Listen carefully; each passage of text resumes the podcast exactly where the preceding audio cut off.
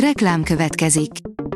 Ezt a műsort a Vodafone Podcast Pioneer sokszínű tartalmakat népszerűsítő programja támogatta. Nekünk ez azért is fontos, mert így több adást készíthetünk. Vagyis többször okozhatunk nektek szép pillanatokat. Reklám hangzott el. Szórakoztató és érdekes lapszemlénkkel jelentkezünk. Alíz vagyok, a hírstart robot hangja. Ma január 3-a, Genovéva és Benjamin névnapja van. Az NLC oldalon olvasható, hogy betegsége miatt gúnyolta Trump Greta Thunberget. A neve mára egybefort a környezetvédelemmel és a klímaharccal, pedig az az igazság, hogy Greta Thunberg még csak ma ünnepli a 20. születésnapját. A MAFA bírja, rabszolgatartók voltak Benedict Cumberbatch ősei, jóvátételt követelhet Barbados. Benedict Cumberbatch családja felkerült azon leszármazottak listájára, akik a barbadoszi kormányjal való jóvátételi jogi folyamatba bocsátkozhatnak. A vietnámi diákoknak Budapest volt a lehetőség, írja a 24.hu. Az Almafa virága című film a 70-es évekről mesél majd, arról az időszakról, amikor tömegével érkeztek vietnámi diákok a budapesti egyetemekre. Mi most archív és mai fotókkal elevenítjük fel a korszakot. A tudás.hu írja, Mága Zoltánnak nagyon bejönnek az évelei koncertek.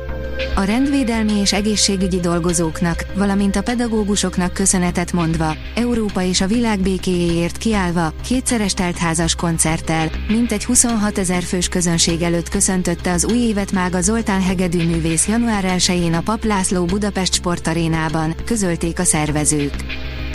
Elhunyt Szecsanov Martin, írja a Librarius.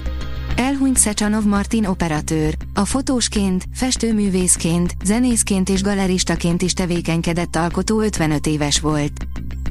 A Wednesday lekerülhet a Netflixről, írja az in.hu. A sorozat, amelyben Jenna Ortega játsza Wednesday Adams főszerepét, tavaly novemberben került fel a Netflixre. A széria pedig hatalmas sikert aratott, ám most veszélybe kerülhet. A Wednesday lett egyébként a Netflix minden idők harmadik legnépszerűbb angol nyelvű tévésorozata 752,52 millió megtekintett órával. A Márka Monitor írja, vadonatúj szórakoztató tévécsatorna indul Magyarországon, a Max 4 minden jelentős szolgáltató kínálatában elérhető lesz. A januári tesztadás után február 1-én indul a Network 4 csoport legújabb, földfelszíni terjesztésű csatornája, a Max 4.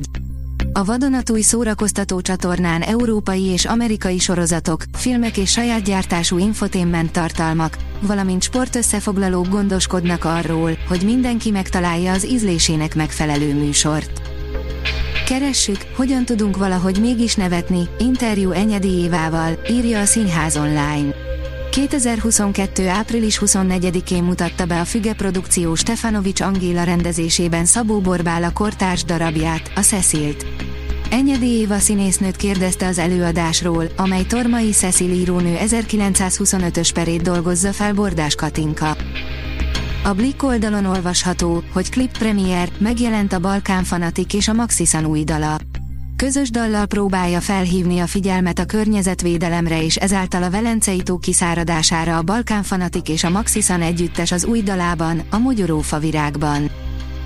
A hvg.hu írja, amikor rossz a rend, akkor szabad, sőt erkölcsi kötelesség rendet bontani, míg ha meg is nő tőle az orrunk. Egy gyerekfilmhez képest meglepően összetett és kiméletlen Pinocchio tűzött műsorra a Netflix, amely pont jó arra, hogy megedze a széltől is ovott gyerekeket egy olyan időszakban, amikor sokukat semmi sem tudja megóvni. Guillermo del Toro 15 évig készült animációs filmjére megérte ennyit várni. Váradi Helga, egyre fontosabb kommunikatív zenésznek lenni, írja a Papagenó. 2022. decemberében jelent meg Váradi Helga a Passionálta, Beethoven szerelme című multimédiás kötete, amelynek kapcsán a Pré.hu készített vele interjút. A Hírstart film, zene és szórakozás híreiből szemléztünk.